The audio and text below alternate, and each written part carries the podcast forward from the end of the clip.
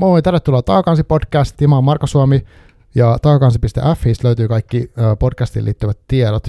Mä oon lopettanut niiden somekanavien luettelemisen, koska mä ajattelin, että se on jotenkin niin raskasta aina puhua niistä, mutta puhutaan nyt tästä nettisivusta. Ja siellä on tosiaan semmoinen etusivulla heti semmoinen niin lomake tai semmoinen, mihin voi laittaa niin viestejä, jos haluaa lähettää jotain terveisiä tai ehdotuksia vieraiksi tai muuta, niin sitä voi käyttää. Sieltä on tullut viime aikoina kiinnostavia viestejä, kiitos niistä jo niin kaikille. Mutta nyt tota, mennään päivän, päivän agendaan. Mulla on tänään tota vieraana kirjailija ja tutkija Silja Vuorikuru. Tervetuloa. Kiitos. Öö, mikä on päivän fiilis? Sanoit äsken, että vähän, vähän ehkä jännittää olla täällä. Niin. Päivän fiilis on oikein hyvä. Kehuin kovasti tätä paikkaa, jossa nyt tehdään tätä äänitystä. Että täällä Hyvinkäällä kauniissa kevät alkuillassa ollaan. Kyllä, joo. Me on tässä Arkikullassa, mä mainostan tätä meidän paikkaa tosiaan, tämmöinen kulttuurikahvila täällä Hyvinkäällä ja täällä me tehdään myös sitä podcastia ja kaikenlaista muuta. Et nyt oli, jos mä yritän toipua, jos viime viikonloppuna oli toi outo kevätjuhla, semmoinen kauhu, kauhutapahtuma täällä ja mä pikkasen, pikkasen huomaan, että painaa, että siinä oli aikamoinen homma järkätä, mutta, mutta tänään tosiaan puhutaan uh, sun kirjoittamisesta, sun taustoista ja sun kirjasta nimeltä Kultalintu Musta sulka, joka ilmestyi 2022, eikä vaan? 21, 21 jo, silloin loppuvuodesta. Ja... Ah, joo, tämä on, tämä on pitkä prosessi. Tosiaan laitat mulle viestiä tuossa jo joku aika sitten, ja sitten mulla kesti tosi kauan ennen kuin mä luin lopulta kirjan, ja sitten me saatiin sovittua tämä aika. Ja... Joo. Kirja on ollut vähän korona-ajan lapsi, että siinä jotenkin tuntuu, että elettiin vielä aika syvää korona-aikaa, kun se ilmestyi, ja se sitten ehkä vaikutti myös sellaisen kirjan levittämiseen ja tällaiseen, että se tuntuu tuoreelta vieläkin, että ei tässä niin, niin pitkä aika vielä ole. Niin ja iätön aihe sinänsä ja käsit- asiat, mitä sä käsittelet, on iättömiä. Mutta haluaisitko kertoa itsestäsi jotain tuonne kuulijoille, mitä, mitä sä haluat kertoa? Mitä sä Joo, no mä olen siis kirjallisuuden tutkija varsinaisesti pääammatiltani. Kotimaista kirjallisuutta olen tutkinut, etenkin vanhempaa kirjallisuutta. Eli mä oon tehnyt väitöskirjani Aino Kallaksesta ja sen jälkeen olen tehnyt hänestä myös elämäkerran. Ja tota, sitten olen kirjoittanut vähän niin kuin eri lajeissa. Mä oon kirjoittanut selkokirjoja ennen, ennen kaikkea lapsille ja nyt sitten tämän romaanin, että yksi tällainen oma kaunokirjallinen teos on tähän mennessä ilmestynyt. Toivottavasti ei ole viimeinen. Aivan. Jos olit jossain uh, haastattelussa mainitsit, sun niin haaveena on päästä tekemään töitä kirjojen ja kirjallisuuden ja lukemisen Joo. kanssa. Ja nyt sä oot tosiaan siinä, sä tutkit kirjallisuutta ja kirjoitat myös. Niin tota, Joo. Muistatko, mistä haave lähti? Niin, no kyllä se on ollut aina, aina jollakin lailla, että haluan kirjailijaksi tai haluan, haluan kirjoittaa, haluan lukea, tehdä, tehdä sitä työkseni. Et, et se on ollut jollain lailla aina – se ei ollut itsestään selvää, että musta tuli tutkija. Se oli ehkä sellainen niin kuin selkeä ammatti, jonka siinä vaiheessa, kun valmistuin maisteriksi, niin, niin tiesin, että tätä nyt voisi niin kuin tällä tavalla jatkaa ja ehkä jopa jollakin lailla elää sillä ammatilla, että, että lähdin tekemään väitöskirjaa. Mutta tota, ehkä tässä nyt viime vuosina se on jotenkin niin kuin itsellekin vähän niin kuin monipuolistunut, että kirjallisuuden alalla voi tehdä monenlaista, että voi, voi opettaa ja voi kirjoittaa muutakin kuin tutkimusta ja sillä lailla. Onko nyt tota kirjailijan ammatti, kun sä oot sitäkin nyt tehnyt, niin uh, on, muistatko sä kuvittelet, että sä haluaisit kirjailijaksi, niin onko se erilainen vai samanlainen se itse työ tai se arki? Niin, se on ehkä se on hyvä kysymys. Kuitenkin tavallaan teen koko ajan niin paljon yhtä aikaa, että, että tota, voi olla eri, eri kirjaprojekteja yhtä aikaa. Sitten on toisaalta tätä tutkijan työtä edelleen, vaikka sen osuus on ehkä tuossa viime vuosina vähän niin kuin vähentynytkin, että on tullut tätä muuta. Ja sitten toisaalta esimerkiksi opetan kirjallisuudesta. Sitä on vähän vaikea hahmottaa, että ne, vähän ne roolitkin vaihtelee, että, että pidänkö mä itseäni nyt tutkijana vai kirjailijana vai kriitikkona vai, vai opettajana vai jotakin niillä kaikilla eri alueilla. Aivan, joo joo, siis tuossa on niin tosi monta. Et mä oon kuullut, että moni muukin kirjailija tekee paljon muuta. Mm. Paitsi jos okei, okay, toki apurahalla jonkin aikaa, mutta harvoin pystyy tekemään vuosikausia pelkästään Niinpä, kirjoittamista. Kyllä. Joo. Mitä, mitä sä niin opetat? Onko se ihan sit, tavallaan tulevia kirjallisuuden tutkijoita? Tai siis? No joo, siis mä oon yliopistolla opettanut jonkun verran, sitten ihan työväenopistossa mä oon niin näistä mun omista tutkimusaiheista, esimerkiksi Aino Kallaksen elämästä ja tuotannosta on pitänyt luentoja ja nyt sitten viime aikoina selkokielestä ja selkokirjoittamisesta on myös Joo. eri paikoissa, että se tuntuu olevan semmoinen voisi sanoa aika paljon niin kuin uutta kiinnostusta herättävä ja eri Kyllä. aloilla, että on, on kirjastojen työntekijöitä ja on opettajia ja on ylipäätään niin kuin lukemisen ja lapsille lukemisen kanssa työssään olevia henkilöitä, jotka sitten on kiinnostuneita, että mitä mahdollisuuksia on selkokirjoilla ja Okei. Okay. Mitä, sä, mitä sä näet? Mä en ole siis siihen aiheeseen hirveästi perehtynyt. Ja tota, uh, se tuli mainituksi uh, viime haastattelussa, minkä mä tein, niin yksi ihminen kommentoi sitten yleisöstä, että, että hänen mielestään nuorille ja muutenkin pitäisi panostaa selkokielijulkaisuihin. Mm. Niin kirjoista tehdä selkokieliversio. Niin näet sä sen, että se on semmoinen tulevaisuuden juttu, mitä, mihin oikeasti kannattaa panostaa, ja mistä, mitä siinä niin tarvii muuttua, että siihen voisi panostaa?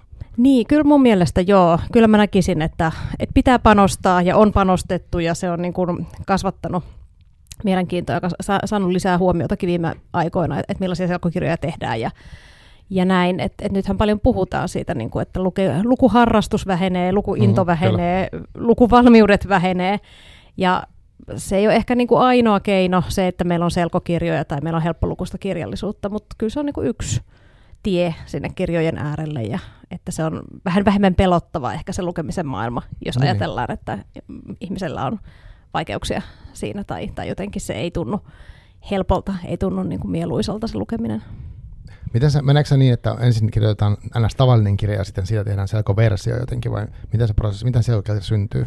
Ää, on kaksi tapaa oikeastaan, joo. Tämä on tämä toinen on tämä selkomukauttaminen, eli on jo olemassa tietty yleiskielelle tehty kirja, jonka sitten kirjailija joko itse tai, tai joku toinen mukauttaa selkokielelle. Mutta sitten on ihan mahdollista kirjoittaa myös suoraan selkokielelle, että mäkin olen julkaissut yhden tämmöisen lasten tietokirjan aiheesta Titanic niin tota, pari vuotta sitten, okay. joka on suoraan kirjoitettu selkokielelle.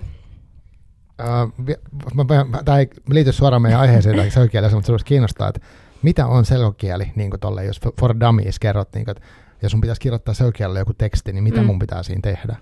No siis selkokieli on ihan oma suomen kielen muotonsa, että se on itse asiassa aika tarkkaankin määritelty, mitä se tarkoittaa. Että se on niin kuin jokaisella kielen tasolla helpompaa kieltä. Että rakenteet on helpompia, sanavalinnat on helpompia, se kielioppi on helpompaa. Ja sitten siinä on sellaiset tietyt ihan kriteeritkin, että tota, okay. joo, että niin kuin, minkälaisia lauserakenteita käytetään, minkä mittaiset on esimerkiksi rivit, kuinka paljon siellä on sanoja tai kuinka paljon on merkkejä Aa, yhdellä rivillä, että sitä voidaan pitää selkokielisenä.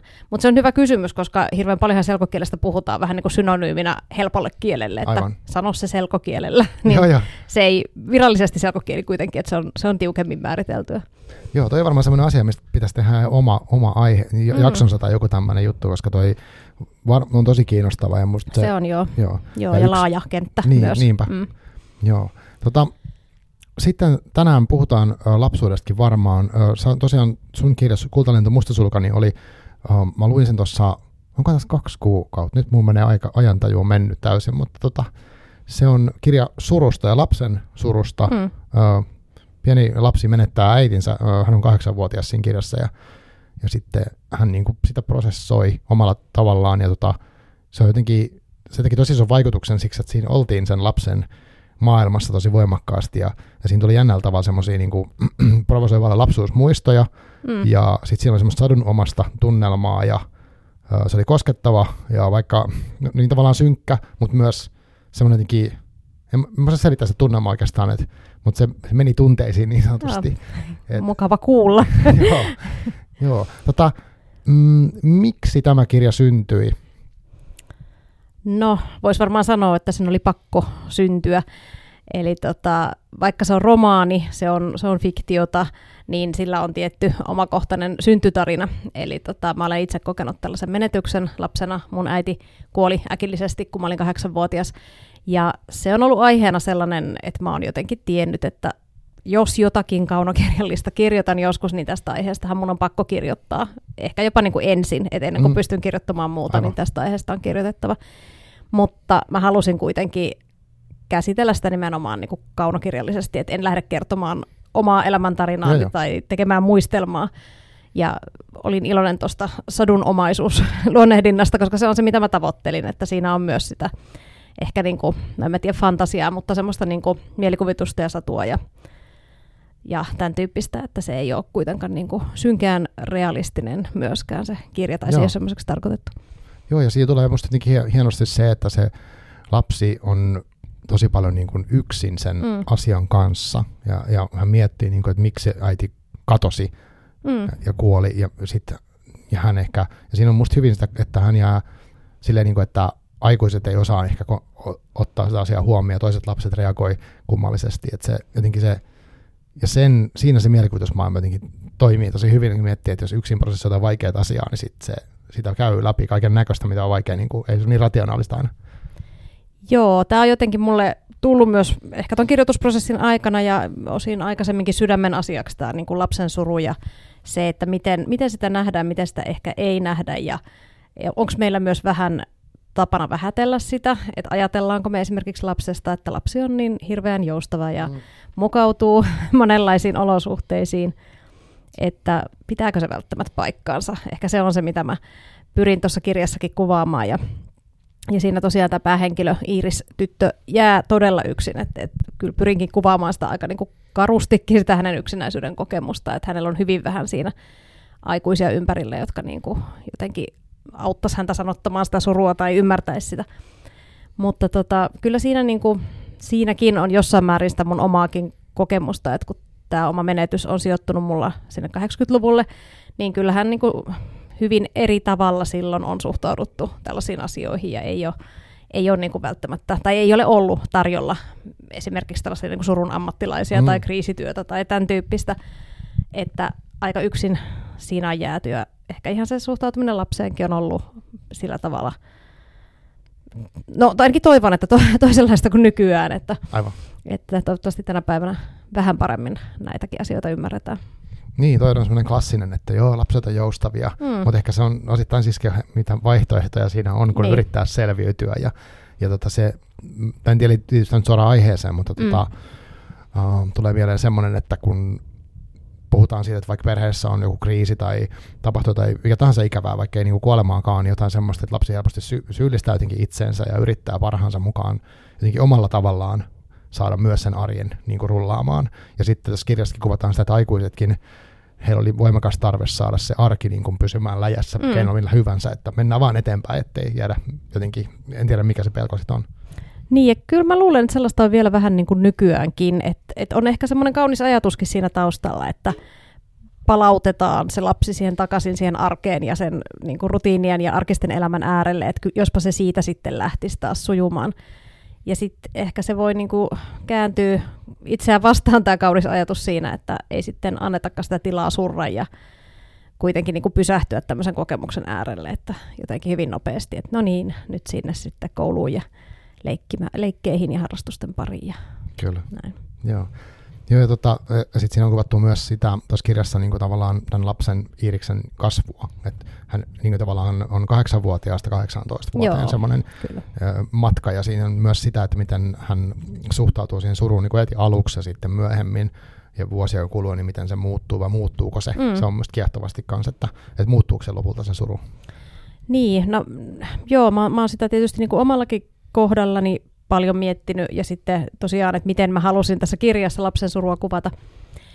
Että kun hirveän useinhan puhutaan jotenkin surusta semmoisena vähän niin kuin prosessina ja puhutaan vaiheista, jotka käydään läpi ja sitten, sitten se niin kuin johtaa selviytymiseen surusta. Se on tota, tänä päivänä sitä onneksi on jonkun verran ihan tutkimuksen piirissä kyseenalaistettu, että ei suru välttämättä toimi näin, että ei, ei sitä voi niin kuin, ihan, ihan tällaisiin vaiheisiin purkaa ja et jopa sekin, että onko siitä surusta pakko selviytyä, että, että nämä on ollut minusta kauhean semmoisia raikkaita ajatuksia, mitä, mm. mihin on törmännyt, että onko se jotain, mistä voi selviytyä tai mistä tarvitsee selviytyä. Mm. Et, tota, joo, mutta mä halusin siinä kirjassa kyllä niinku kuvata myös sitä lohduttomuutta, että, että jos lapsi menettää sen kaikkein läheisimmän ihmisensä, niin ei se hänen suru välttämättä niin kuin lievity siinä kymmenessäkään vuodessa, tai että se niin kuin mm. kasvaa ja kulkee hänen mukanaan se suru, eikä siinä sit välttämättä tapahdu sitä, että nyt, nyt olisi jotenkin helpompi kymmenen vuoden päästä kestää sitä surua kuin, kuin sitä aikaisemminkaan. Niinpä. Joo, to, mulle tuli tuosta mieleen, kun sanoit, että selviytyä tavallaan. Miten se selviytyminen sun mielestä itse asiassa tarkoittaa?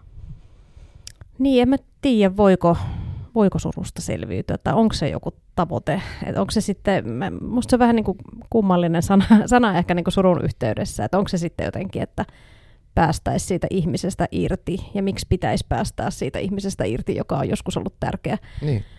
kuitenkaan. Et, et musta se on ehkä vähän väärä sanavalinta kuitenkin surun yhteyteen. Mm. On, on ehkä muita kriisejä, mistä voi selviytyä, mutta tarviiko surusta selviytyä? Niin, niin aivan, koska se on menetys, mikä ei kuitenkaan ikinä palaa, että ei voi palauttaa. Ja toisaalta, jos on joku vakava, tosi vakava sairaus, niin siinäkin menettää jotain mm. ehkä pysyvästi tai tulee pysyvä vaurio ja joutuu niin kuin ikään kuin sopeutumaan elämään sen asian kanssa, mutta ei se ikinä me ohi. Niin, niin ei välttämättä niin kuin edes lievity tai Aivan. näin. Joo. Ja mä jotenkin jonkun verran on, on niin kuin surukokemuksistakin lukenut ihan tätä kirjaa kirjoittaessani ja muutenkin, kun tämä aihe kiinnostaa, niin mulla on semmoinen tuntuma, että, että meillä on olemassa tiettyjä menetyksiä, tiettyjä suruja, joista niin kuin jotenkin puhutaan elämän mittaisina ja puhutaan niin kuin tämmöiseen sävyyn, että, että sitä voi sitä menetettyä kaivata joka päivä. Esimerkiksi jos menettää lapsen, niin se jotenkin mm. ehkä tänä päivänä, tämä on nyt mun tuntumaa Aivan, tästä asiasta, jo, jo. niin jotenkin ymmärretään, ymmärretään paremmin, että siitä ei tarvitse selviytyä, siitä ei voi selviytyä, se kulkee mukana koko elämän. Mutta mä en ole välttämättä kokenut, että lapsen suruun, jos hän menettää vanhempansa, niin suhtauduttaisiin ihan samalla tavalla. Mm, aivan. Onko tota, kun sä, ö, tai minkälaista taustatutkimusta teit tätä kirjaa varten? No tota, tosiaan niin kuin jonkun verran luin ihan siitä, että mitä surusta sitten on kirjoitettu, Joo. miten lapsen surua kuvataan ja löysin tosiaan näitä, niin kuin, joihin viittasinkin tätä uudempaa tutkimusta, joka tuntui kauhean samastuttavalta, mutta löysin myös sitten sellaista niin kuin vähättelyä, että lapsi suree aina hetkittäin ja sitten palaa mm, siihen tavalliseen elämäänsä, joka tuntui musta, niin kuin, että en mä ole näin kokenut ainakaan. Mutta tota, no ehkä taustatutkimuksena voisi sanoa, että kun tämä kirja sijoittuu sinne 80-90-luvuille, niin kyllä mä jollain lailla niin palasin sinne lapsuuteen ja niihin aikoihin ja mm. omiin teinivuosiini ja, ja tota, kävin lukemassa esimerkiksi kansalliskirjastossa vanhoja sanomalehtiä niiltä ajoilta ja tota, sitten on paljon siis ihan Ylen arkistoihin ja tota, ihan YouTubeen ja tänne niin kuin, taltioituneet vaikka vanhoja mainoksia ja tämmöistä. Että et niin. Kyllä siinä oli sellaista niin kuin ajankuvan hakemista, että ai niin tällaistakin kyllä. oli silloin. Ja tällaista. Joo, ja siinä oli Chernobyl mainittu myös sulla, kun se oli tapahtunut siihen, tai siis kirjasta on tapahtunut samaan aikaan kuin Chernobyl. Joo, samana keväänä. Joo, Joo. ja siinä, miten se niin kuin näyttäytyy se maailman, se, se on jossain taustalla, mutta kun itsellä on menossa se pahin mahdollinen kriisi ikään kuin, niin sitten se ei ole niin iso siinä omassa niin. elämässä. Joo, ja si- siinä on, no, se, on, se on jotenkin tota, ollut, ollut jännä taustateksti tavallaan tämä Tchernobylin onnettomuus, koska tämähän on kirjoitettu tämä kirja ennen Ukrainan mm-hmm. sodan syttymistä, ja sitten Aivan. se olikin jotenkin muutama kuukautta myöhemmin, elettiinkin toisenlaisessa maailmassa, ja sitten nämä Ukraina maininnat kirjassa tuntukin ajankohtaiselta sellaisella tavalla, mitä en, en tietysti olisi toivonut, enkä olisi Niinpä. kuvitellutkaan, että näin ne kirjat elää maailmassa. Joo. Kirjassa on myös tavallaan, se voi niinku, siinä on tosiaan sadunomaisuutta, ja sellaista, niin oliko se semmoinen, niin mikä siihen, miten sä siihen luontevasti halusit, tai tietoisesti halusit luoda sen semmoisen tunnelman siihen, vai tuliko se niin kuin automaattisesti jotenkin? Se varmaan tuli ihan sillä tavalla, että se, se löytyi sellainen tyyli kirjoittaa, se, se oli jotenkin se mun tapa lähestyä tätä aihetta. Ja kyllähän siinä varmaan ehkä mun oma tausta kotimaisen kirjallisuuden tutkijana mm. kuuluu, ja olen jossain arvioissa siihen törmännytkin, että, että jopa vähän liikaa, että siellä tota, on, on tiettyjä kaunokirjallisuusviittauksia ja tällaisia lainauksia, jotka sitten niin kuin, tietysti itsellä on ollut niin kuin, jotenkin tuntunut, että ne on sopinut siihen ja ne on tullut mm. luontevasti siihen, mutta joo. Okei, okay, mulla ei tullut sitä, että olisi liikaa, mutta tota, mä tykkäänkin toisaalta, kun on viittauksia paljon, että se voi olla makuasia myös. Mm. Näin varmasti on. Joo. Tota, miten, miten sulla tämä, minkälainen kokemus oli ylipäätään, niin kuin, että, tai siis se, että sä tiesit, että sä, sun on pakko kirjoittaa tästä aiheesta, mm. ja että siitä tulee niin kuin, se, se keino käsitellä se on niin kaunokirjallinen keino. Mutta oliko se, just kun sä mainitsit tuonne, että sun tausta saattaa näkyä kirjassa, niin tällainen niin kuin kirjallisuuden tutkijana, niin minkälainen prosessi on alkaa kirjoittaa kaunoa? Niin, no se oli tietyllä tavalla hirveän vapauttavaa kirjoittaa tästä aiheesta nimenomaan, ja se, tämä on tietysti pikkuhiljaa syntynyt, että olen tehnyt paljon muuta ja sitten aina etsinyt niitä sopivia hetkiä kirjoittaa tätä kirjaa. Mm. Se oli semmoinen, että aina kun siihen pääsi siihen maailmaan, niin se oli, se oli mulle itselleni tärkeää ja, ja myös semmoisen niin muistamisen kannalta ja ymmärtämisen kannalta. Kyllä siinä oli tällaista paljon. Joo.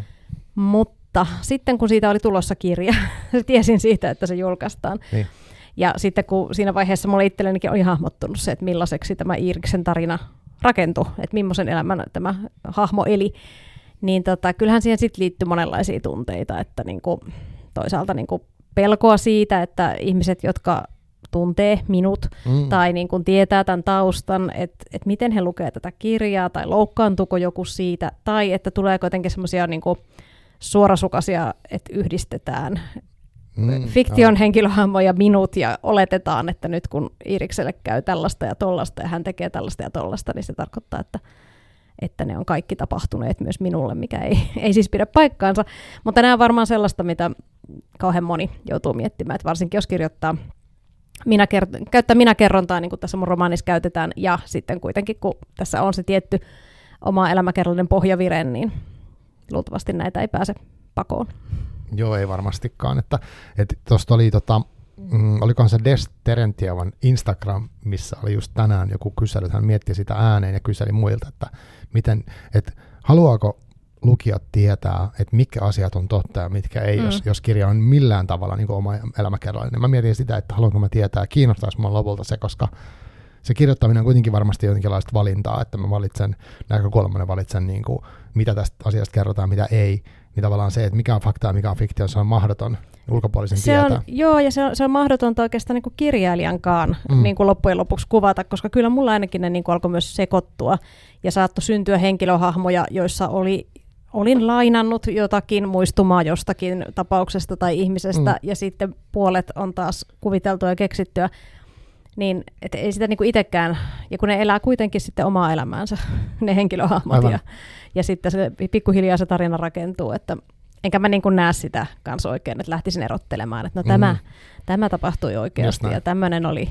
Mutta niin ehkä mutta vähän niin yllättänyt se, että kuitenkin niitä tulkintoja tehdään. Et esimerkiksi kun Iiriksellä on tämmöinen täti, äidin sisko, niin että mulle on tultu sitten sanomaan, että ihana, että sulla oli semmoinen äidin sisko. Niin just. Ja sitten mä joudun vastaan, että itse asiassa mun äidillä on ollut kaksi veljeä, ei hänellä ole siskoa niin ollut. Niin, että, et, niin, se on ehkä, ehkä sitä itsekin tekee kuitenkin, vaikka, vaikka on tutkijatausta ja pitäisi mm-hmm. olla näistä tietoinen, niin sitten aivan. helposti yhdistää sitten kirjailijan ja minä kertojan toisiinsa. Joo. Onko tutkijana niin kun ootko sä kovin itsekriittinen sun teksteille tuolla niin kaunokirjallisessa mielessä, tai oliko siinä ero, jos sanoit, että oli vapauttavaa kirjoittaa, mutta entäs kun sä luet uudestaan tai editoit, niin tuleeko sulla siitä niin tutkijan puhetta mm. myös? Niin, en mä tiedä. Jotenkin mä tähän tekstiin ehkä niin kuin tekstinä luotin, että se epävarmuus liittyy enemmän just tähän, että, että onko tämä aihe nyt jotenkin sellainen, että tulee, onko ihmisiä, jotka ei halua, että mä tästä aiheesta kirjoitan tai että tämä loukkaa tai, tai jotain Joo. ymmärretään väärin ehkä se oli enemmän, mutta kyllä mä niin sanoisin, että mä olen ollut paljon kriittisempi mun tieteellisten tekstien suhteen. Niitä Joo. on niin kuin vaikeampi kirjoittaa ja vaikeampi saada valmiiksi. Että, että kyllä tässä oli se, semmoinen tietty kirjoittamisen vapaus koko ajan. Joo. Tota, tähän kirjaan liittyy, siis sanoit, että säkin olet välillä, kun on pystynyt mm. ja on kestänyt prosessi. Kuinka pitkä prosessi tämä oli? No, sitä on varmaan mahdotonta sanoa, koska mä aloin jotenkin, kun mun, mulla on kaksi lasta itsellä, niin nuorempi lapsi oli ehkä semmoinen parivuotias, kun mä aloin ihan ensimmäisiä hahmotelmia tästä kirjoittaa, mutta siinä vaiheessa mulla oli Aino Kallaksen elämäkerta kesken ja se oh. jyräs kaiken muun alleen, että mulla ei ollut sit niinku aikaa tätä kirjoittaa. Mutta jos mä nyt ajattelen siitä, että, että tämä nuorempi lapsi oli silloin kaksivuotias, nyt hän on yhdeksänvuotias, niin kyllähän siinä niinku on mennyt vuosia, mutta mm. se, se on hirveän vaikea jotenkin koska sitten kun rupesin tätä tosissaan tekemään ja varsinkin niin kuin valmiiksi, ja mulla oli muutaman kuukauden aikana, oli, viimeisen kuukauden aikana oli sitten niin kuin apurahaakin käytössä, että silloinhan mä tein tätä niin kuin koko päiväsemmin. Mutta ne oli semmoisia hetkiä sieltä täältä ja hirveän vaikea sanoa, joo, joo, mikä se on se kesto ollut. Ymmärrettävää. Tota, ja ymmärsin, että jollain tavalla tämä sitten kirjan lopullinen muoto, niin se linkittyy jotenkin tämmöisen kustannus Aarnin mm. kilpailuun myös. Että siinä, siitä tuli jotain elementtejä mukaan, mikä sulla ei vielä ollut tarinassa. Miten se niin kuin meni se tavallaan se julkaisuprosessi? Tätä? Joo, se on jännittävää, koska tota, mä olin osallistunut tällä käsikirjoituksella tai osalla siitä Nuorenvoiman liiton, tai mä olin lähettänyt sen arvostelupalveluun Nuorenvoiman liitolle, mm. ja heillä oli silloin tämmöinen, tota, että he tarjos paikan, äh, mikähän sen kurssin nimi nyt oli, J.H. Erkon mestarikurssi, joo, okay. oli nimeltään tämä kirjoittajakurssi, niin he tarjosivat, niin kuin, että he valitsi arvostelupalvelustaan tiettynä aikana lähetetyistä teksteistä muutamia sinne kurssille, ja mä pääsin sitten sinne mukaan. Ja tota, siellä jonkun verran sillä kurssillakin työstin sitä käsikirjoitusta, mutta ennen kaikkea mä sain palautetta. Siellä oli opettajana runoilija Susi Nukke Kosola ja oh hän sitten luki sen ja hän kannusti sitä, niin kuin, että, että kirjoittaisin sen valmiiksi. Ja se oli jo siinä vaiheessa vähän ollut, että, että mä jotenkin koin, että mä en pääse oikein eteenpäin sen tekstin kanssa, että se, se tuli kauhean tärkeäseen, ja tämä oli niin kuin tärkeä, tuli, tuli hyvään kohtaan se hänen palaute. Joo. Mutta meillä oli siinä vaiheessa molemmilla se sama tunne sitä tekstistä, että siitä puuttuu jotakin, ja yritettiin siinä yhdessä miettiä, että mitä siihen, että siinä on tämä Iiriksen tarina, mutta, mutta jotain Joo. muutakin siinä pitäisi olla. Ja oli erilaisia vaihtoehtoja, mutta sitten tosiaan tämä oli tämä Arnin kilpailu, Minä ja Metsä, jossa etsittiin uusia käsikirjoituksia. Ja mä sain siitä sen idean, että mä ainakin yritän kirjoittaa tähän tämän metsän mukaan, että sitä ei mm. oikeastaan mm. silloin vielä ollut ainakaan kovin vahvasti. Ja tein siitä sitten vielä uuden version, jossa metsä oli vahvasti mukana ja ja lähetin kilpailuun ja sitten siinä kilpailussa tuli jaettu voitto kahden mun käsikirjoituksen kanssa ja, ja sitä kautta sain sen kustannussopimuksen. Et, no. joo. Mutta se oli kyllä ihan hirveän tärkeää tai niinku ratkaisevassa roolissa se, että, että mä en olisi ehkä muuten tätä metsä aihetta tähän kirjaan osannut kuitenkaan ainakaan niin vahvasti rakentaa. Aivan, aivan. Tavallaan niin kuin onnekas, jotenkin onnekkaat juttuja tuommoiset, että löytää joku, tai joku opettaja tulee jossain oikeassa välissä mm, sanoa kyllä. jonkun asian, ja sitten tulee tämä teema sieltä, ja että et semmoisia yllättäviäkin tulee. Et jotenkin toi, tuntuu tuo kirjan kirjoittaminen välillä niin kuin, tällä ei ku, kuulijan näkökulmasta semmoiselta, että siinä on vähän semmoista niin kuin magiaa, että mistä mitä se tapahtuu, oikein tiedä itsekään, että mistä se se ei ole niin loogista. Että... Ei ollenkaan, joo, ja tämäkin on ollut tosiaan, kun se on ollut pitkään tekeille, ja mä olin välillä sitä jo hylännytkin, että ehkä tämä ei nyt vaan lähde tämä, tämä aihe sitten ihan kirjaksi asti, ja näin. Ja sitten siinä, no yksikin tavallaan onnekas sattuma tämän kirjan kannalta oli myös korona-aika, koska mä sitten mm. silloin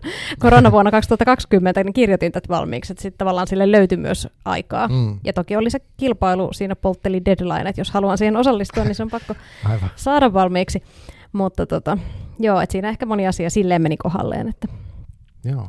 Tota, onko, se, onko sulla tapana, kun sä kirjoitat, tai nyt tämän ekan kirjan perusteella, mm. ekan kaunokirjallisen kirjan perusteella, niin onko se semmoinen, että sä kirjoitat niin kuin, mm, valmista suoraan, vai onko sulla semmoista monta editointikierrosta, vai oletko voimakas karsia, vai minkä tyyppinen kirjoittaja sä oot? Mä editoin hirveästi, mä kirjoitan hirve, hirveän paljon tuotan sitä tekstiä, Joo. monta versiota, ja mä teen sen kaikkien tekstien kanssa, että myös kun mä kirjoitan artikkelia tai teen tieteellistä mm. mitä tahansa tekstiä, niin mun on pakko niin kuin kirjoittaa, tavallaan ajatella kirjoittamalla, että, että niitä tekstiversioita syntyy hirveä määrä ja sillä tavalla sitten syntyy se valmis teksti. Mutta tässä on tosiaan ihmisillä ihan hirveästi eroa, että jokuhan sitten ajattelee sen tekstin valmiiksi ja kirjoittaa suurin piirtein kerralla, mutta Kyllä. mä en ole semmoinen. Joo, Joo mä itse siis mietin, kun mä oon uh, kuullut ton joiltain muilta, jotkut tekee tuolla tyylillä. Ja mä oon itse miettinyt että mulla joskus itsellä niin kuin puhuminen sellainen, että mä vaikka aloitan nyt tässä selittämään jotain, ja sitten se ajatus niin kuin ihan kuin rakentuu siinä selittäessä, että mm. mä en välttämättä niin kuin tiedä, mitä mä oon sanomassa. Mutta onko se, onko sulla, kun sä lähdet kirjoittamaan, tai, tai sulla on joku ajatus, että sä kirjoitat nyt, onko sulla ajatus etukäteen, että sä kirjoitat nyt niin kuin tästä aiheesta, että tämä tarina jotenkin liikkuu tähän suuntaan, tai sulla on joku, vai tuleeko se vaan jotenkin se, ja sitten sä siitä lähdet jalostamaan?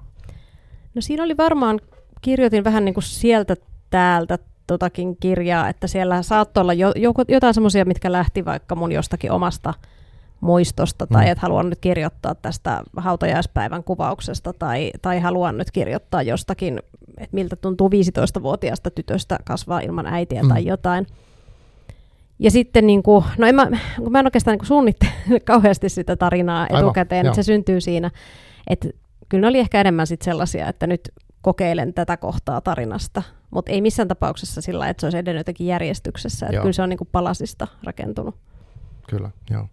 Tota, mm, mikä sulla on nyt olo tuosta tekstistä, nyt kun se on mennyt jo pari vuotta kohta julkaisusta, ja palaaksa siihen jotenkin ikinä, tai miltä se tuntuu niin kun tavallaan nostaa se uuden, kun äsken mm. me puhutaan siitä nyt. Uh, ikään kuin kirjamaailmassa joskus tuntuu tosi brutaalilta, että yli vuoden ikäinen kirja olisi niin mukamassa jo vanha, mutta eihän se niin ole. Mutta... Niin, toivottavasti se ei niin, niin ole. Se on musta surullinen niin ilmiö, on. mikä nykyisin on. Että... Joo. Niin. Joo, no tämä on ollut sillä tavalla niin kuin jännä, että välillä tosiaan on, on ollut tilanteita, missä on puhunut kirjasta pelkästään, mutta kyllä niin kuin enimmäkseen ne on ollut sitten tätä, että puhun tästä aiheesta ja puhun mm. tästä niin kuin myös tästä omakohtaisesta taustasta ja Kyllä. lapsen surusta ja, ja se on ollut kauhean tärkeää, koska ne on semmoisia niin aiheita, mistä en ole koskaan puhunut ja mistä ei mun mielestä puhuta tarpeeksi. Ja paljon siinä on niin sellaista, mitä en ole ehkä itsekään tuonut koskaan esille. Että tota, ja, ja mä oon semmoista niin palautetta saanutkin, mutta tuntevilta ihmisiltä, että, esimerkiksi, että en ole koskaan kehdannut kysyä, mitä sun äidille tapahtui, mm. kun sä et ole koskaan puhunut, niin onhan se silleen niin kuin iso hyppy ihan vaikka, vaikka fiktionkin keinoin käsitellä tällaista aihetta ja sitten Niinpä. puhua siitä. Että Joo, ja mä tiedän, mä jotenkin että fiktio just mahdollistaa sen, että voi puhua, tai voi puhua vaikka kuolemasta, mm. äidin kuolemasta, tai jostain just kamalista jutuista, koska se kirja on siinä, voidaan puhua siitä kirjasta. Se on niin vähän turvallisempaa, joo. ettei tarvitse kaikkea aukasta tai jotenkin. Ja, joo, että tosi tärkeää, että sä avaat tätä aihetta. Oliko sulla semmoinen, että mm, myös sen lisäksi, että halu, sun itse koet, että sun tarve kirjoittaa tämä, niin oliko sulla myös etukäteen halu nostaa jotenkin keskusteluun tätä aihetta? No joo, oli, oli ehdottomasti joo, joo, koska mulla on semmoinen olo ollut, että niin kuin, no, itse en saanut sitä tukea, en saanut sitä, niin kuin, tai jotenkin on, on ehkä joutunut vähän niin kuin väärin ymmärretyksikin tämän, tämän aiheen kanssa, että, että miltä tällainen menetys tuntuu ja kuinka moniin asioihin se vaikuttaa. Mutta jotenkin sitten vielä kirjaa kirjoittaessa vielä enemmän, että onko meillä todella edelleen niin tämmöisiä käsityksiä, että lapsi vaikka suree vaan hetkittäin tai, tai lapsi jotenkin niin kuin, surisi jotenkin hirveän eri tavalla kuin aikuinen, että kun tämän tyyppisiä vielä niin kuin edelleen elää, tai, tai näitä käsityksiä just niin. Niin kuin lasten joustavuudesta ja mukautumiskyvystä. Ja, ja ehkä sitten semmoinen, niin kuin, että tämä on kuitenkin aika harvinainen kokemus meillä nyky-Suomessa, että, että onneksi, onneksi se on harvinainen kokemus, että useimmat vanhemmat elää lastensa kanssa ihan täysmittaisen elämän. Mutta sitten jotenkin, että, että siinä on sitten niin kuin kuitenkin sillä tavalla iso joukko ihmisiä, iso joukko perheitä, joita se asia koskettaa, ja että onko heidän ääntään sitten kauheasti kuultu, tai onko näiden lasten mm. ääntä kauheasti kuultu.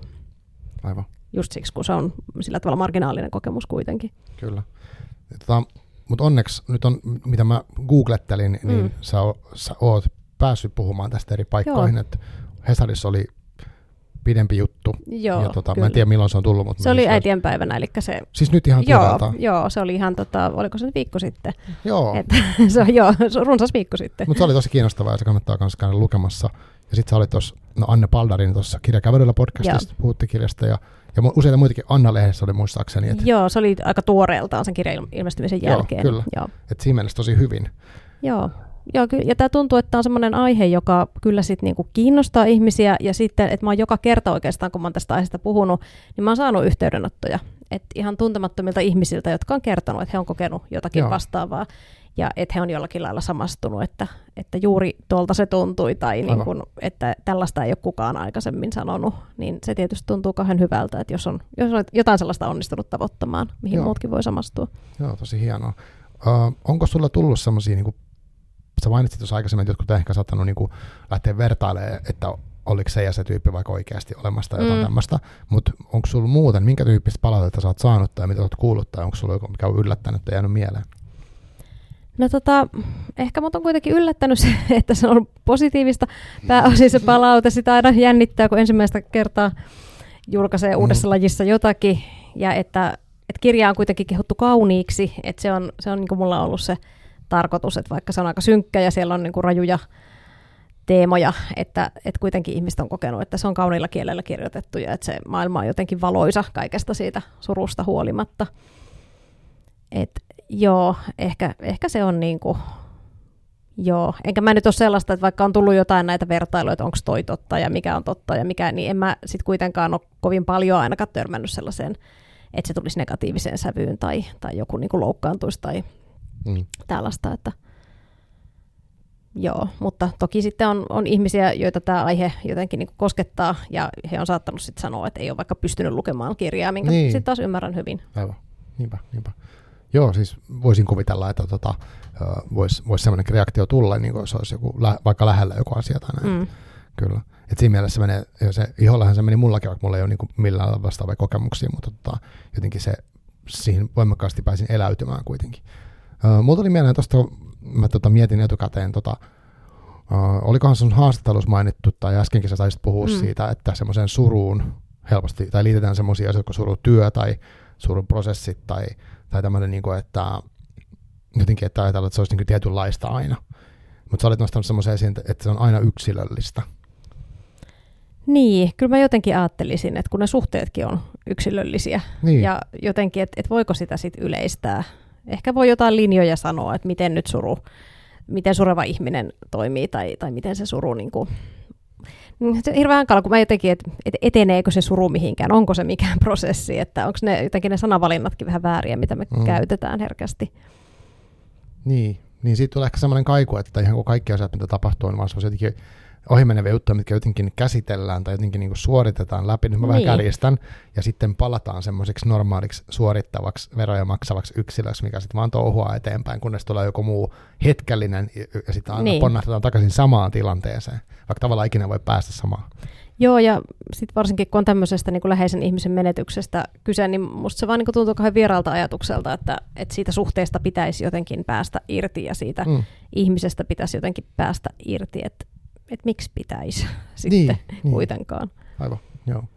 Joo, sitten varmaan semmoista, että, että jääkö joku jumiin johonkin. Tai jotain, niin, että, joo. Että se niin kuin, niin, toi on tosi mielenkiintoinen aihe, että onko toi sun mielestä semmoinen, tai mistä sä luulet, että toi tuommoinen johtuu, että se vaikeus ikään kuin, onko se niin kuolema se asia, mikä on vaikea, vai onko se se, että, että ihmiseen jää pysyviä jälkiä? Mikä kumpi se on? Kumpi niin. vai? Ehkä se on tyhmä kysymys. Mä en tiedä. Tota, mä, mä jotenkin mietin, että ehkä tuossa niin lapsen kohdalla siinä voi myös olla sellaista, että, että se on niin, kuin niin sietämätön ajatus, että lapsi mm. surisi niin syvästi, että eihän me haluta niin kuin aikuisena kukaan sitä nähdä, että lapsi kärsii tai, tai jotenkin sitten semmoinen niin kuin pelko, että jos, jos itselle vaikka kävisi jotain, niin kuinka niin. paljon sitten omat lapset, miten he sen niin kuin kokisi ja tällaista, että, että onhan se niin kuin helpompi ajatus ja semmoinen helpottava ajatus, että, että jos näkee sen surevan lapsen ja sitten näkee, että nyt se onkin tuossa iloisena ja nauraa ja vaikuttaa tavalliselta, niin kyllähän sitä, se on niin kuin jollain lailla helpottava ajatus. No, ehkä se sitten jollakin lapsen ominaisuuksillaan selviytyy paremmin ja helpommin kuin me aikuiset ja mitäpä tässä murehtimaan. Että, että se on, toisaalta se on kauhean inhimillistä mun mielestä. Niinpä, niinpä. Niin varmaan se luontainen, että et, ei kenellekään välttämättä haluaisi aiheuttaa mitään ikävää, mutta varsinkaan just Lapselle, pieni, niin, niin. Just näin, just näin.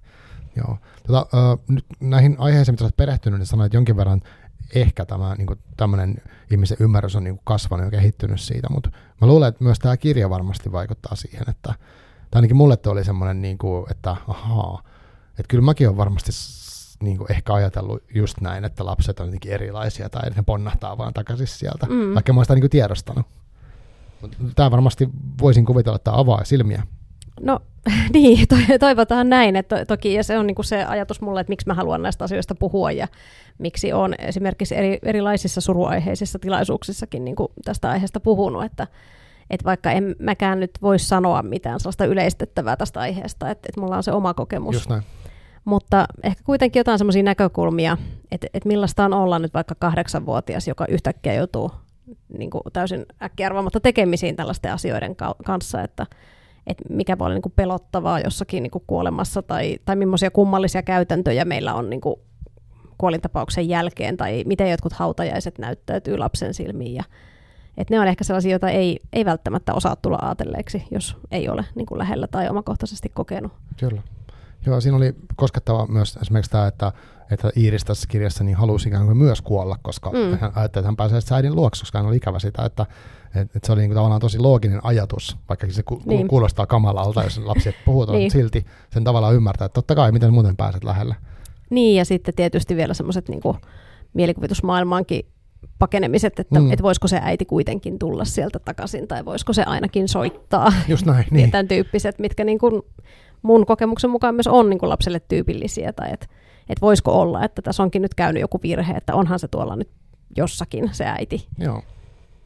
Joo, tässä oli, tota, mä luin eilen itse asiassa tota Kirsi Pihan kirjaa tuossa uh, Levoton lukija, missä hänkin kertoo niin kuin isänsä kuolemasta mm. ja tota, siitä, että miten hänellä tulee niin kuin aikuisellakin iällä niin kuin semmoista, että niin kuin tavallaan miettiä, että miksi, ja sitten saattaa haluta olla kontaktissa kuitenkin niin. ihmiseen. Että se tavallaan niin kuin se yhteys on jotenkin olemassa niin kuin siihen puoleen väliin.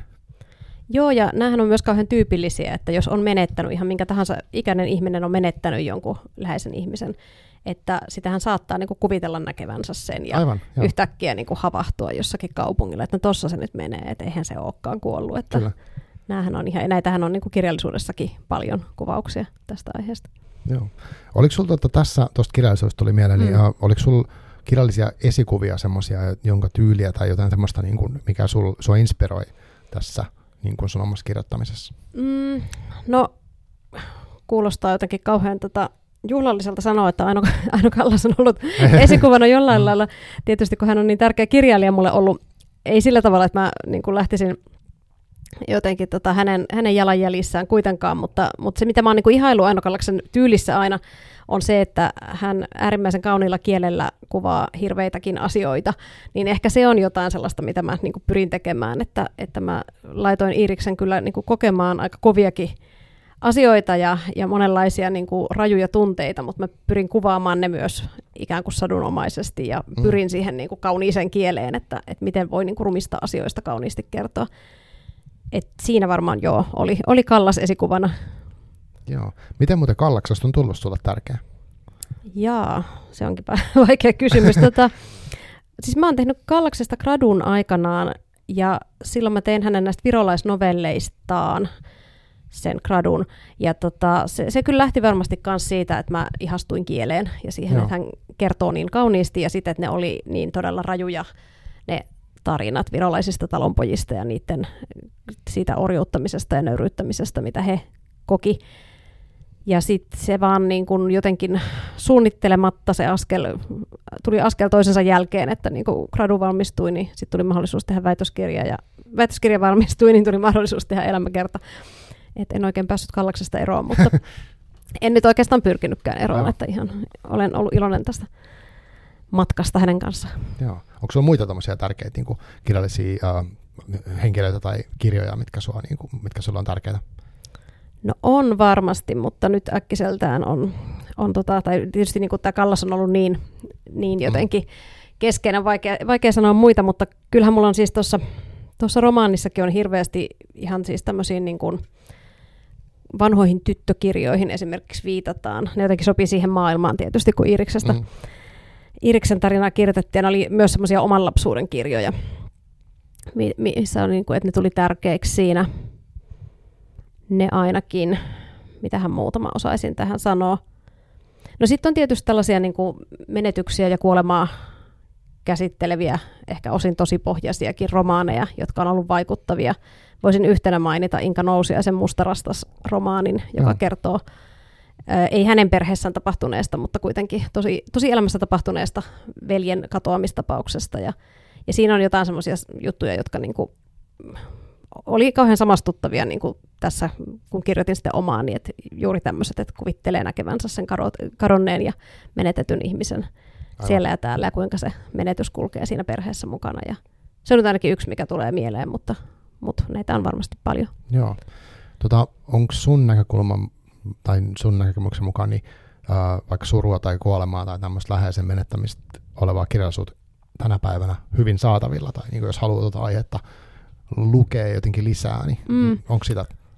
No on, kyllähän surusta on niin kuin kirjoitettu. Mä mietin, mulle tulee heti mieleen surututkija Mari Pulkkinen, joka on tehnyt tästä aiheesta niin kuin useampia kirjoja.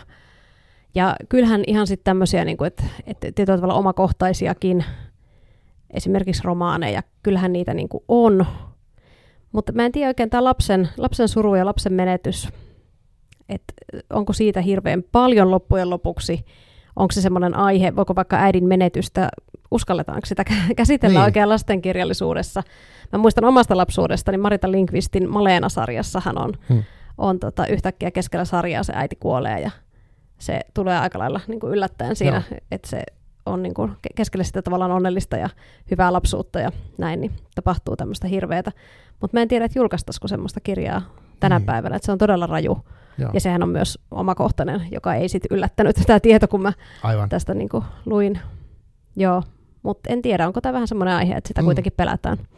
Joo, mulle tulee mieleen toi Magdalena Hai, uh, semmoinen kuin Sarvi Jumala, se on niin kuin nuorten, mm. kirja, nuorten kauhukirja, mutta siinä käsitellään niin kuin nuoren surua niin kuin vanhem, okay. No mun täytyy tämä laittaa listalle, koska en joo. ole sitä lukenut, vaikka Magdalena Hai on nimenä kyllä ilman muuta tuttu, mutta Aivan, joo. tätä en ole lukenut. Joo, se tuli mulle tuossa mieleen, että siinä tosiaan tätä käsitellään, mutta, mutta joo, en, mä en ole niin sillä tavallaan perehtynyt, että onko, onko mulle tullut vastaan, mutta toi oli ensimmäinen, mikä tuli mieleen.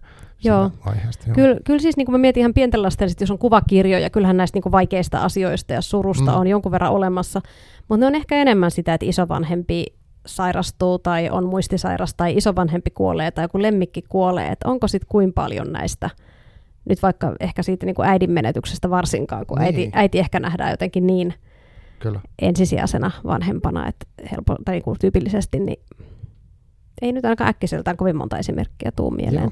Tuosta oli mun semmoinen asia mieleen, että se kirja mun mielestä tuo esiin sitä, että, ja ehkä sun haastatteluissakin tuli, että tavallaan se äidin, just niin kuin sanoit, äiti on keskeinen hahmo, mm. ja tavallaan semmoisen niin perinteisen elämänkaariajattelun mukaisesti, niin tosiaan isovanhemmathan kuolee ja lemmikit niin. kuolee, mutta sitten toi tommonen, niin kuin, että jompikumpi vanhemmista kuolee, varsinkin ehkä äiti, niin se on niin kuin täydellinen poikkeus, ja sitten niin kuin voi kokea, että nyt se per, ei ole enää perhettä, ikään kuin, niin. että se jotenkin, nyt se perhe niin kuin katosi.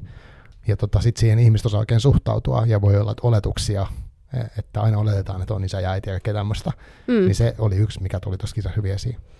Joo, ja tietysti se, kun se kirja sijoittuu sinne 80-luvulle mm. ja sijoittuu pikkukaupunkiin, jossa kaikki perheet on samanlaisia, Aivan, että se äiti kuuluu vaan siihen perheeseen. Niin. Ja että isän poissaolo on niin kuin ehkä juuri ja juuri, että ehkä jonkun vanhemmat on voinut erota, mutta sekin on kyllä niin kuin epätavallista. Mm. Niin tota, joo, kyllä mä pyrin sitä ihan kuvaamaan, että Iris tuntee olevansa todella niin kuin outo ja ulkopuolinen ja erilainen.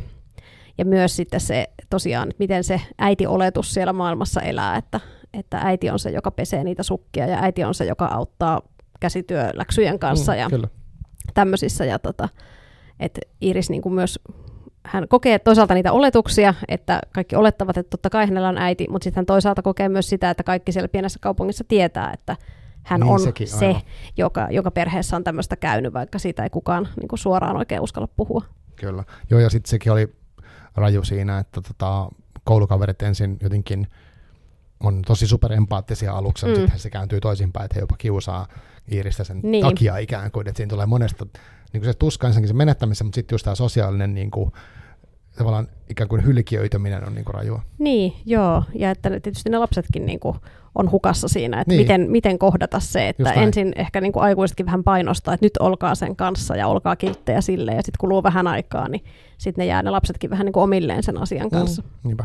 Joo, joo se, se kyllä oli vahva teema tosiaan, omille jättäminen ja, ja näin, että kyllä ne jotenkin selviää, mutta tota, joo.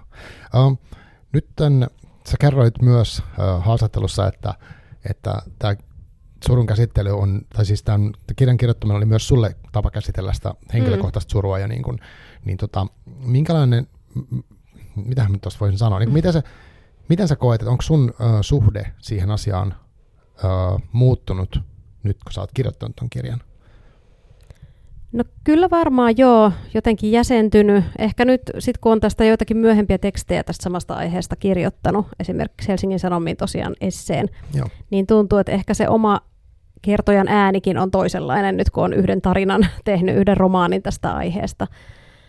Että tota, kyllä, kyllä varmaan, joo. Ja on niinku semmoisia myös niinku omia muistoja, joita olen käyttänyt hyväksi tuossa kirjassa. Niin kyllä niitä on toisella tavalla ehkä niinku käsitellytkin ja käynyt läpi siinä vaiheessa, kun on, on, on kirjoittanut ne kirjaan. Et kyllä se on niinku, ja varmaan ennen kaikkea ehkä se tosiaan se semmoinen vaikeneminen, että, että se on nyt niinku, jäänyt tietenkin taakse, kun tästä aiheesta on mm. kirjoittanut ja puhunut, että tota, enkä mä ole sitä itse niin kuin huomannutkaan, että, että, että tämä on ollut sellainen aihe, mistä ei, ei niin kuin rupea puhumaan eikä ota puheeksi oikein kenenkään kanssa, tai oli aikaisemmin. Kyllä. Onko sinulla nyt sellainen olo, että kannatti tehdä, että tavallaan, että kun sä, jos sanoit jossain vaiheessa, että kirja olisi saattanut jäädä tekemättäkin, mm. mutta mitä nyt tuntuu, että nyt, jos, nyt kun se on tehty ja sä oot kiertänyt tosiaan, nyt sä oot täälläkin taas puhumassa, ja niin. Niin kuin, on, oliko tämä hyvä juttu? No kyllä mä, mä toivon, että se oli. Ja toivon tietysti, että niinku kirja antaa, antaa ihmisille sen, mitä niinku toivon. Mm. Kyllä mä, joo, kyllä mä ajattelen, että se oli hyvä juttu ja tärkeää mulle itselleni ja, ja myös on niinku, ehkä niinku vapauttanut mua kirjoittamaan muistakin aiheista. Et tota, joo, mutta ei sillä tavalla, että kyllä se varmaan on, että aina kun kirjoittaa mitä tahansa, joka kytkeytyy omaan elämään, niin mm. onhan se rankkaa ja onhan se sellaista, niin. että on myös semmoisia hetkiä, että tota, se ei oikein tunnu hyvältä ja saattaa niin tuntua vieläkin vähän, että mm. mitä, mitä joku nyt ajattelee minusta, kun niin, olen te- tähnyt, tällaista tehnyt, vaikka, vaikka semmoista ei ole koskaan sitten kuitenkaan vastaan tullutkaan. Että. Niinpä, niinpä. Joo, tota, mitä sitten, onko sinulla nyt tullut mieleen ihan uusia aiheita, kun sanoit tuossa ihan alussa, että haluaisit kirjoittaa lisääkin kaunokielellistä tekstiä, niin mä ymmärsin, mm. niin onko äh, mitä nyt, oletko työstämässä jotain uutta, kokonaista kirjaa tai jotain mm. muita tekstejä? Tai haluatko puhua mä just vielä? mietin, mitä mä haluan kertoa. Niin, no, mulla... liikaa joo, no, no, tästä mä nyt olen kertonut aikaisemminkin, että mulla on siis tietokirja tai oikeastaan niin kirjailija elämäkerta uusi tekeillä. Okay. Eli joo, mä oon tekemässä Elina Karjalaisesta, eli Upponallen Uppanalla kirjojen kirjoittajasta on ihan Oh, siis wow. joo, alkuvaiheessa tekemässä elämäkertaa ja se tuntuu myös niin kuin tosi hyvältä tähän kohtaan, että lähden välillä tekemään ihan täysin muuta kuin, kuin mitä tämä kirja nyt on käsitellyt. Mutta kyllä mä oon niin kuin tästä aihepiiristä, mulla on semmoisia erinäisiä, jo- joita on niin ajatellut, että haluaisin jollain tavalla jatkaakin, mutta koska ei ole mitään varmaa, niin ehkä en Niin. kerro siitä sen enempää. Joo, joo. Ja Miksi, sitten toki siellä selko-maailmassa, niin siellä teen kanssa koko ajan aivan, asioita. joo. Joo. Miksi just Elina Karilainen? Ää, no siis mä oon halunnut pitkään tehdä lastenkirjallisuudesta jotakin, ja mulla on ollut niinku tutkijanakin se olo, että mä niinku haluan, haluan lastenkirjallisuuttakin joskus tutkia, mutta siis Elina Karjalainen on ollut mulle tärkeä kirjailija. Mä oon ollut Upponallejen kanssa kasvanut, olen sitä sukupolvea, että Upponallet on ollut tärkeitä. Joo. Ja siis hänen elämähän on, on niin kuin valtavan kiinnostava. Et si- siinä on niin kuin monta, monta asiaa, että hän oli tietysti naiskirjailija ja ensisijaisesti lastenkirjailija ja hän oli ei- ei-helsinkiläinen kirjailija. Hänellä oli moni, monia semmoisia Mm. asioita, jotka tekee siitä aika semmoisen monisärmäisen siitä kirjailijuudestakin. Että tota, ja ehkä jotenkin se, että kirjailija elämäkerta on, on sitten kuitenkin semmoinen laji, missä on mahdollisuus vähän niin kuin tasapainotella sen tutkimisen ja sitten toisaalta kirjoittamisen välillä, kirjan tekemisen välillä. Et mä jotenkin niin kuin ajattelen, ainakin tässä vaiheessa työtä, kun on Mm. aika alkuvaiheessa, että siinä saa parhaat puolet molemmista. Aivan, aika hyvä. Minkälaista on kirjoittaminen niin kuin arjessa on, jos sanoit, että sulla on jotain niin kuin alkuja, niin onko sulla semmoista, että sä niin kuin, teet sä jotain tämmöistä kirja, kirjoittamista, vai onko sulla jotain tiettyjä niin kirjoitusharjoituksia, mitä sä toteutat, vai minkälaista sun niin kuin arkinen kirjoittaminen on? Kyllä mä lähden niin kuin suoraan kirjoittamaan, mutta tosiaan, että niitä versioita voi sitten tulla Mm. paljon ja niitä sivuja voi tulla paljon. Mutta jotenkin mun on pakko jäsentää ihan vaan kirjoittamalla, että mä hyvin harvoin teen mitään hahmotelmaa tai mindmappia mihinkään, että Joo. lähden suoraan tekstin pariin. Kirjoitat sä käsin vai koneella? Koneella mä kirjoitan nykyään, mutta tuo on hyvä kysymys, koska tästä romaanista mä kirjoitin osan käsin okay. aluksi, että se tuntui helpommalta, että joitakin lukuja oli ihan silleen, että mä oon kirjoittanut niitä joihinkin muistikirjoihin ja sitten vasta lähtenyt tekemään koneelle. Aivan, aivan, okei. Okay. Joo, joo, mä siis, mua kiinnostaa se siksi, että onko niinku toi kone, kone on kuitenkin niin helppo mm. Verrattuna tämmöiseen, ja no, mä ainakin itse tottunut, mutta mun käsilläkin on niin kammottavaa, että mä saa itse käyttää selvää. Nyt mä yritän katsoa, mitä nämä mun mindmapit tässä on, mutta tota, Mutta sitähän on tutkittu, että se ei ole sama asia kirjoittaa käsiä kirjoittaa joo, mä koneella. sen, että, ja, mä ja aina, se on varmasti ihan pitää paikkansa, että vähän eri alueet aivoissa sitten aktivoituu. Kyllä. Tota, tuossa äsken sanoit vielä, piti tarttua siihen, että, uh, että sä toivot, että ihmiset saa siitä kirjasta jotain, mitä sä olisit halunnut, niin mikä sun toive niin kuin, nyt Kultalintu Mustasukukirjan niin kuin tavallaan semmoinen, onko sulla toiveita tavallaan, että mitä se antaa ihmisille? Mm. No tietysti se on ennen kaikkea romaani, että toki, että, että se olisi niin kuin hyvä lukukokemus, niin se on, se on niin kuin pääasia. Mutta totta kai mä niin kuin pyrin sillä, kun tämmöisestä aiheesta kirjoittaa, niin pyrin sillä sanomaan asioita, että, että miltä lapsen suru, miltä se menetys voi tuntua, miten iso kokemus voi olla äidin menetys ja et miten se lapsi niin kuin kokee ja mikä on sitten se aikuisen näkökulma lapseen ja Mm. mitä aikuinen ei ehkä näe, mitä se lapsi ei näytä ja tämän tyyppisiä asioita ne varmaan on. Joo. Tota, mitä sä nyt, tän, jos sulla olisi semmoinen niin kuin tyyliin diktatorinen niin kuin mahdollisuus vaikuttaa vaikka tämmöisiin kaikenlaisiin tukipalveluihin ja tällaisiin, niin mitä sä haluaisit, että olisi maailmassa niin kuin tällaisissa tilanteissa, että jos ollaan nyt perheessä kuolee äiti, kuolee Mm. isä tai joku muu, niin mitä palveluita, mitä sä haluaisit, että olisi niin kuin tarjolla, jos saisi, niin kuin, Niin. välittää rahoista, mistä reaalimista. Niin, se, se on tosi vaikea kysymys just senkin takia, että enhän mä ole mikään niin kuin surun asiantuntija niin kuin sen takia vaan, että Mm. mulla itselläni on tämmöinen suru. Aivan, niin just. Että, että se on että vaikea sanoa niin kuin mitään yleistettävää, mutta kyllä mä, mä niin kuin näkisin, että ainakin sitä apua pitäisi olla tarjolla. Että Mm. olen ymmärtänyt, että tänä päivänä on edelleen kuitenkin sitä, että, että ne ihmiset itse, joilla tämmöinen menetys on, että he joutuu olemaan aktiivisia, niin se tuntuu aika kauhealta. Mutta tota, se, mistä mä oon ollut itse kauhean niin kuin iloinen, on, on se, että tänä päivänä on olemassa esimerkiksi lapsille omia sururyhmiä tai omia vertaisryhmiä joo. ja tämmöistä. Ja se kuulostaa kyllä, että jos ne, ja oletan, että ne on hyvin, hyvin toteutettu, niin ne on kyllä varmasti tosi tärkeä asia, että näitä on.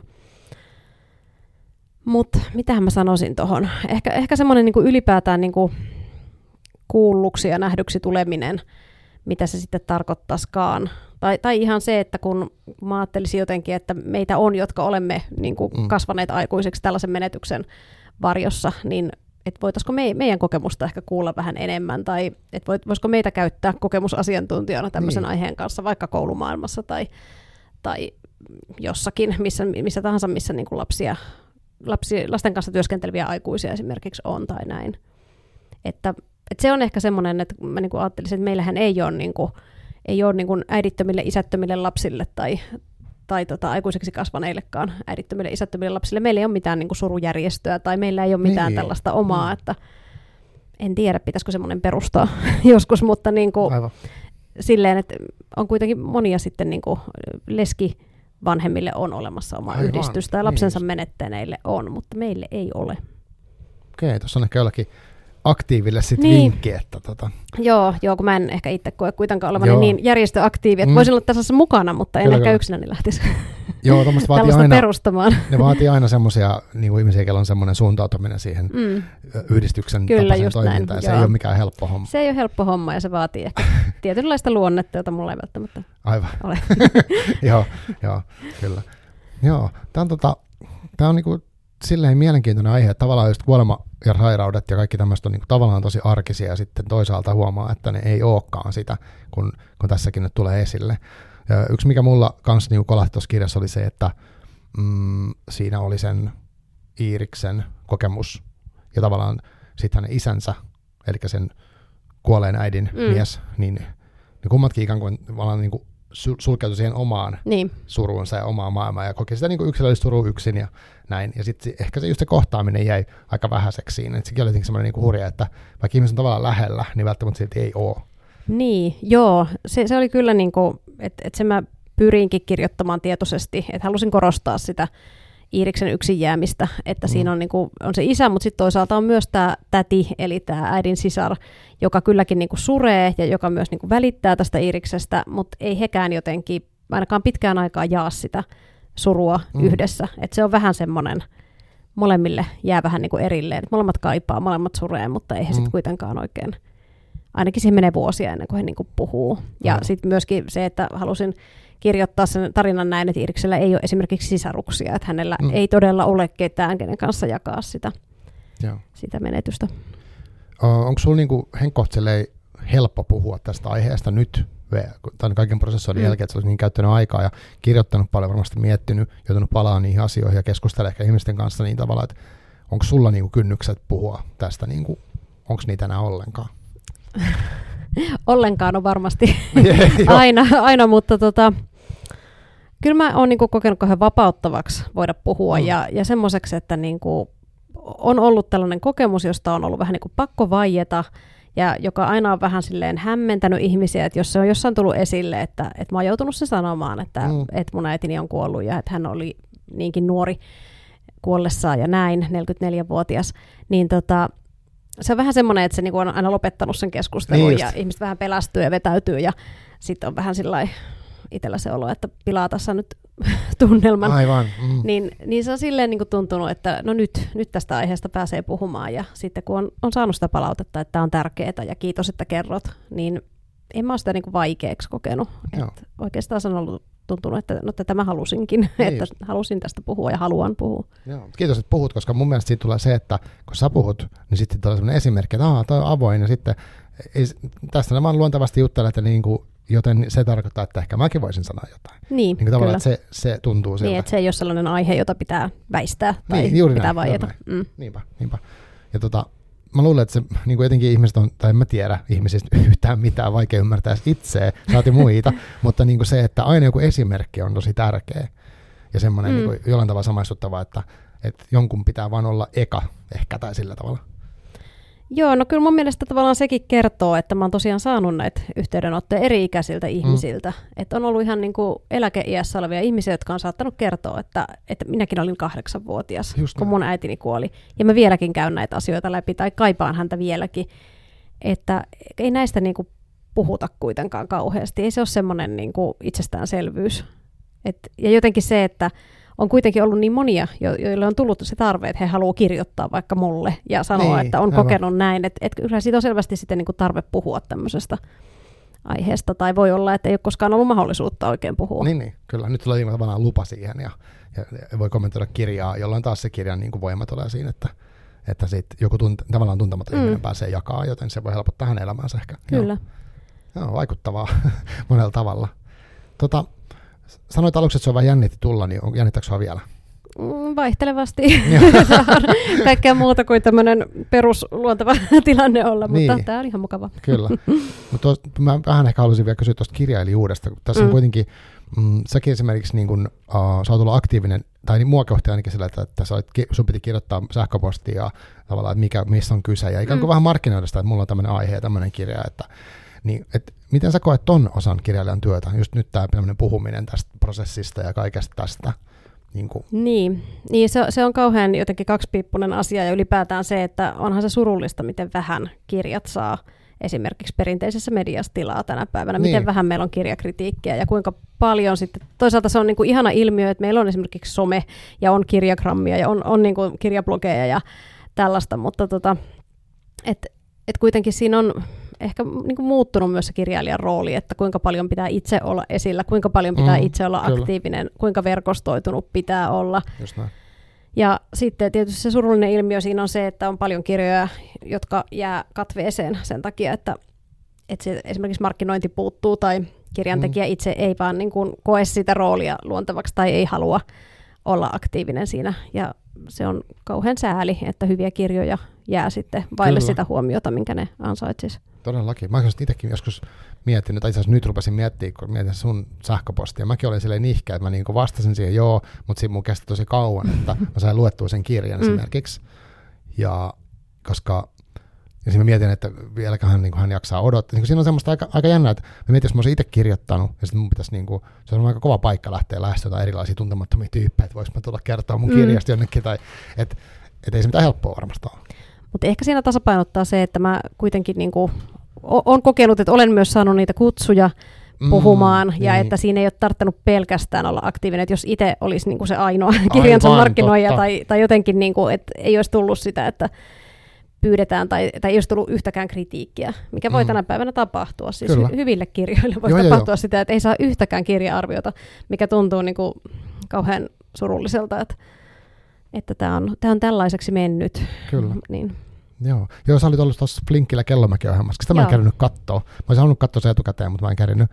Tai en, mitä nyt sanoisin, mutta en, en katso. Mutta Ani, siis Ani Kellomäki oli viime viikolta mun haastattelussa, että se oli hauska. Joo, settuma. mä huomasin, kuuntelinkin siitä osan tässä, kun valmistauduin tähän omaani.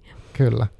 Mm, ja, mutta mä ehkä mietin myös sitä, että sulla oli kuitenkin tämmöinen, että sä halusit nimenomaan puhua myös tästä aiheesta, että pelkästään Joo. ehkä kirjasta, niin en tiedä, helpottaako se sitä tavalla, että myös sitä, niin kuin, että niin. nyt tekee sen, että ottaa yhteyttä. Niin, joo, ainakin on ehkä erilaisia ne niin kuin, paikat, mihin ottaa yhteyttä, ne tila- tilaisuudet, missä puhuu. Kyllä. Et munkin kohdalla sitten on ollut esimerkiksi surujärjestöjä, niin, niin ja tällaisia, tai, tai sitten ihan sattumalta oli silloin, kun tämä kirja ilmestyi, niin hyvinkin pian oli Nuoret lesket yhdistyksellä oli tämmöinen lapsen suruaiheinen webinaari, niin johon oli mm. aika luonteva sitten mennä myös puhumaan tästä aiheesta ja, ja tämmöisiä, että tota, jos puhuisi pelkästä kirjasta, niin sit se ehkä rajoittaisi niin, sitä, että ne on kirjallisuustapahtumia, joissa puhuu. Onko sä vielä niin kuin, kiinnostunut menemään puhua ton tyyppisiin, jos niin kuin nyt joku haluaisi sut johonkin? No joo, ilman muuta joo, eikä mun mielestä tämä niin aihe vanhene. No ei todellakaan. Että tota, toki siinä on varmasti sellaista tästä aiheesta johtuen, että jos on paljon peräkkäin tästä, niin kyllähän siinä huomaa sen tietyn väsymisen siihen, mm. mikä varmaan liittyy siihen, että kuitenkin puhuu myös omasta elämästä ja puhuu myös niin kuin, vaikeista asioista. Kyllä. Että tota, kyllä se, niin kuin, se ehkä yllättää aina välillä, että, että kun mä mietin vaikka Helsingin Sanomien esseitä, jonka mm. kirjoitin, että kuinka raskas se sitten olikin kirjoittaa kuitenkin. Ja se, siinähän mä en kirjasta varsinaisesti puhunut, vaan, vaan puhuin ihan siitä omasta kokemuksestani. Että kuinka se tuntui siltä, että olisi tehnyt monen viikon työn siinä sen yhden esseen eteen. Että, mm, Niin, se on jännä sitten kuitenkin, miten sitä reagoi itsekin. Niin ja toki varmaan sellainen, mitä ei voi ennustaa. Että et, sä et voi tavallaan tietää etukäteen, että kuinka paljon se tulee verottamaan sua. Niin, se, joo. niin ja millaisia tunteita niin sit nousee Kyllä. kuitenkin. Aivan. Se on totta. Joo.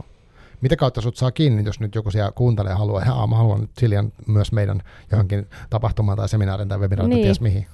Mut saa kiinni no, no sä, sähköpostin kautta ja mut saa kiinni myös somesta, Facebookista ja Instagramista ja sitten ihan siis lukukeskuksen kautta. Aivan, Mä- Mulla on no niin. kirjailijavierailumahdollisuus myös sitä kautta. No se on se varmaan se paras tapa. Joo, no se on se virallisin tapa, Kyllä. mutta näitä yhteydenottokanavia on monia nykyisin. Kyllä. niin Joo. Joo. Joo. Tota, onko sulla vielä jotain, mitä haluat sanoa tästä aiheesta, mikä, ö, mitä ei, mä en nyt osannut kysyä? Tai mikä jäisi nyt semmoinen, mikä haluaisit vielä kertoa? Niin, mikähän olisi nyt semmoinen kiteyttävä tähän, tähän kohtaan. E- Ehkä se, että siis niin kuin, se, se on ehkä ollut mulle tässä oman kirjan vastaanotossa niin kuin ilahduttava asia tosiaan, että ihmiset on kokenut, että se kirja on kuitenkin valoisa, se ei ole täysin synkkä, se ei ole täysin niin kuin sietämätön lukea sen takia, että se olisi niin surullinen, Mm. että, että se surukin on kuitenkin niin kuin aika moninaista ja siitä kirjoittaminen on moninaista ja kyllä mä ainakin itse pyrin myös siihen, että se kirja joskus myös naurattaisi, että siinä olisi myös niin kuin niitä ehkä siihen lapsen kokemukseen liittyenkin semmoisia tahattomankin koomisia kohtia ja, ja näin, että et joo, että et su- suru on tunteena monenlainen ja kokemuksena monenlainen ja myös sitä kirjoittaminen voi sitä olla.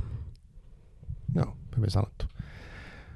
Kiitos tosi paljon, kun tulit ja jaoit, jaoit näitä ajatuksia. Ja tota, mm, kiitos myös tuosta kirjasta. Mun mielestä on tärkeä kirja. Mm, kyllä mä sitä suosittelisin.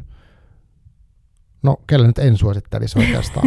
Et, ja, ja, oli myös, mä allekirjoitan sen, että se oli niinku semmoinen kaunis ja siitä tuli semmoinen niinku, Mukava kuulla. joo. Ja tota, et oikein, Mä voin sanoa tuosta, että kelle Joo. ei suosittelisi, että mä olen kieltänyt mun omia lapsia vielä toistaiseksi lukemasta sitä Okei. kirjaa. Mä oon sanonut, että se on K16, mutta mä en tiedä, että onko kirjoille, K16, okei. onko kirjoille ikärajoja. Että ehkä se on vaan mun lasten kohdalla tämä No, K16. mun mielestä voi antaa ohjeen, että sit vanhemmatkin Niin. voi miettiä, että näin, mutta joo. Ja myös just aikuisillekin et, et sillä tavalla. Joo, mutta kyllä, laaja suositus siis. K16, selvä. Joo, vaikkapa näin. joo. No, kiitos tosi paljon tota, tästä ja tota, kiitos kuulijoille ja hyvää jatkoa ja palataan jälleen. Joo, kiitos Moi. mahdollisuudesta. Kiitos. Moi.